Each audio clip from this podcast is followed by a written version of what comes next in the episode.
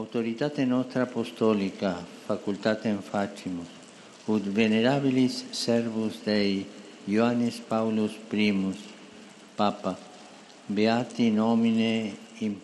Con la nostra autorità apostolica concediamo che il venerabile servo di Dio Giovanni Paolo I, Papa, d'ora in poi sia chiamato beato con questa formula Francesco eleva agli onori degli altari Albino Luciani, dispone che lo si celebri ogni anno il 26 agosto a ricordo del giorno in cui nel 1978 venne eletto 263 successore di Pietro, è una celebrazione bagnata dalla pioggia, quella della beatificazione del Papa del Sorriso, che Francesco presiede in piazza San Pietro con oltre 500 concelebranti, fra cardinali, vescovi, sacerdoti e diaconi. Ma nell'atmosfera grigia c'è l'arcobaleno degli ombrelli dei 25.000 fedeli raccolti sul sagrato della Basilica Vaticana, mentre il canto di giubilo dell'Alleluia accompagna il momento più toccante.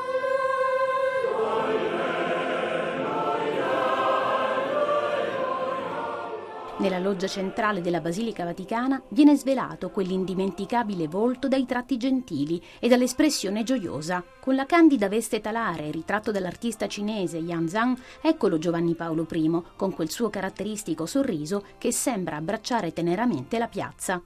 Albino Luciani, che da vescovo aveva scelto come motto la parola humilitas, presa in prestito da San Carlo Borromeo e da Sant'Agostino, che sentiva particolarmente vicino, ora si può venerare con pubblico culto. All'altare viene portata una sua reliquia, uno scritto autografo su un foglio bianco risalente al 1956, in cui si legge una riflessione spirituale sulle tre virtù teologali, fede, speranza e carità, che richiama il magistero delle sue udienze generali del 13, 20 e 27 settembre 1956. 1978. A custodirla un reliquiario opera dello scultore Franco Murer con un basamento in pietra proveniente da Canale d'Agordo, paese natale di Giovanni Paolo I, sormontato da una croce intagliata sul legno di un noce abbattuto dalla tempesta Paia nel Triveneto nella notte tra il 29 e il 30 ottobre 2018.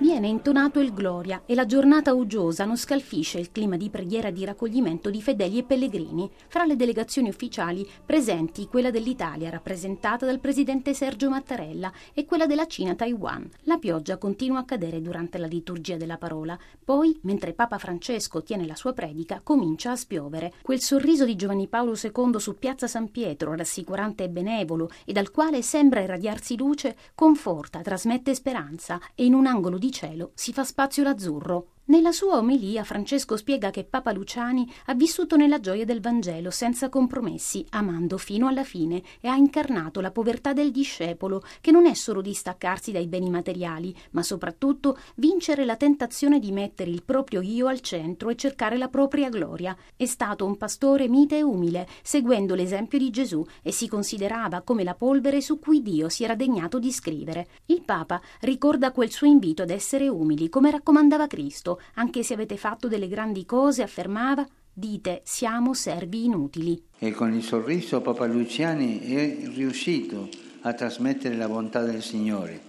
È bella una chiesa con il volto lieto, eh?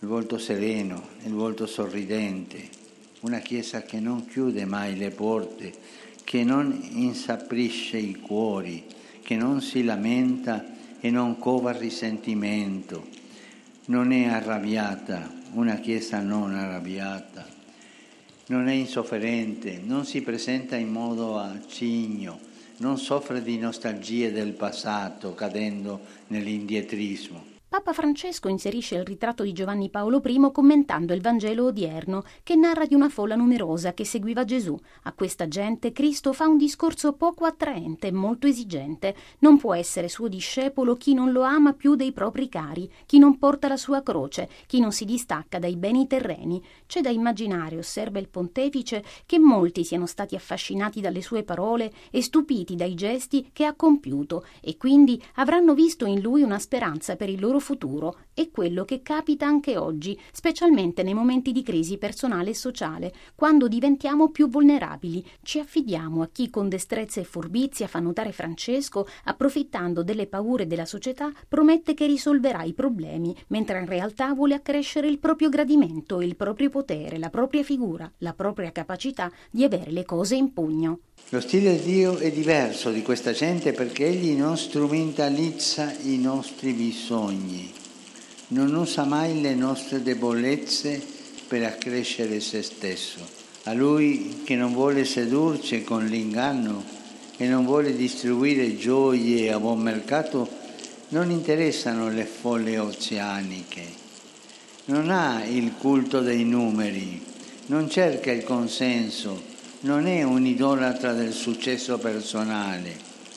Contrario, sembra preoccuparsi quando la gente lo segue con euforia e con facile entusiasmo.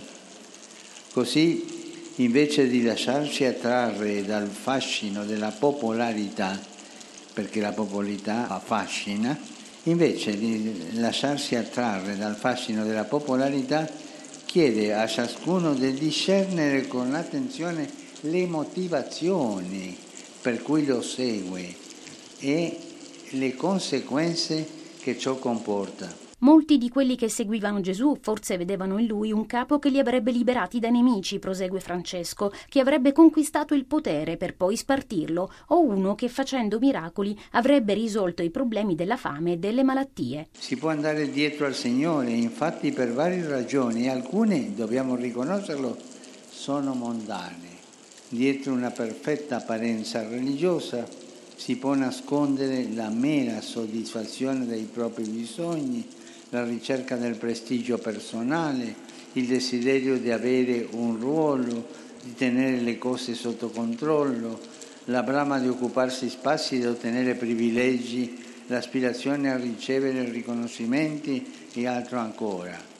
Ma Gesù dice apertamente che seguirlo significa anche portare la croce, come lui farsi carico dei pesi propri e dei pesi degli altri, fare della vita un dono, non un possesso, spenderla imitando il suo amore generoso e misericordioso per noi. Sono scelte che impegnano la totalità dell'esistenza, chiarisce il Papa, e per questo Gesù invita a non anteporre nulla a questo amore, né gli affetti più cari, né i beni più grandi, e per questo occorre guardare a lui più che a noi stessi, imparare amare l'amore, attingerlo dal crocifisso, lì dove esso si dona fino alla fine, senza misura e senza confini, perché la misura dell'amore è amare senza misura. Francesco attinge agli insegnamenti di Papa Luciani per far comprendere che l'amore di Dio per gli uomini non si eclissa mai dalla nostra vita, risplende su di noi e illumina anche le notti più oscure. Giovanni Paolo I diceva infatti che siamo oggetto da parte di Dio di un amore intramontabile. E allora guardando al crocifisso siamo chiamati all'altezza di quell'amore,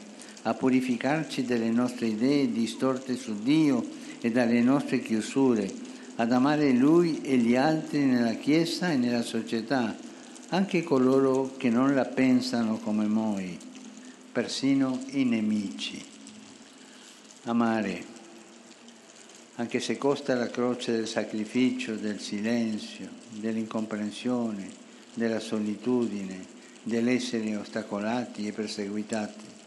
Amare così anche a questo prezzo, perché di ciò ha diceva ancora il beato Giovanni Paolo I, se vuoi baciare Gesù crocifisso non puoi fare a meno di piegarti sulla croce e lasciarti pungere da qualche spina della corona che è sul capo del Signore. Occorre puntare in alto, rischiare, non accontentarsi di una fede all'acqua di rose, esorta il Papa, perché se per paura di perderci rinunciamo a donarci, lasceremo incompiute le relazioni, il lavoro, le responsabilità che ci sono affidate, i sogni e anche la fede, e finiremo col vivere a metà e senza fare mai il passo decisivo, senza decollare, senza rischiare per il bene, senza impegnarci davvero per gli altri. E invece, sottolinea Francesco, Gesù ci chiede di vivere il Vangelo perché solo così si potrà vivere una vita fino in fondo, senza compromessi, che è quello che ha fatto Albino Luciani. Preghiamo questo nostro Padre fratello, chiediamo che ci ottenga il sorriso dell'anima, quello trasparente, quello che non inganna, il sorriso dell'anima, Chiediamo con le sue parole quello che lui stesso era solito domandare e diceva così, Signore, prendemi come sono, con i miei difetti, con le mie mancanze, ma fammi diventare come tu mi desideri. Le parole del Papa, a suggello degli insegnamenti di Giovanni Paolo I, regalano un senso di pace, l'esempio limpido di fede di Albino Luciani, quella semplicità che lo rendeva vicino alla gente, appaiono mete possibili per tutti. La liturgia prosegue e le nuvole cominciano a diradarsi. Viene consacrata l'Eucaristia, quell'offerta totale a Dio di Cristo che Papa Luciani ha incarnato è vivida. In maniera composta tra i fedeli si snodano sacerdoti e diaconi per distribuire le particole. Prima di terminare terminare la messa, Francesco recita l'Angelus e invita a pregare Maria per la pace nel mondo e in Ucraina e intanto in piazza San Pietro fa capolino il sole. Il pontefice sale sulla papamobile e percorre i viali tra i posti a sedere dell'emiciclo del Bernini e lo salutano centinaia di pellegrini. Ora la giornata è totalmente cambiata, le nuvole sono sparite e hanno fatto spazio ad un celeste cielo terso e pulito e dalla Basilica Vaticana continua a sorridere il beato Giovanni Paolo I.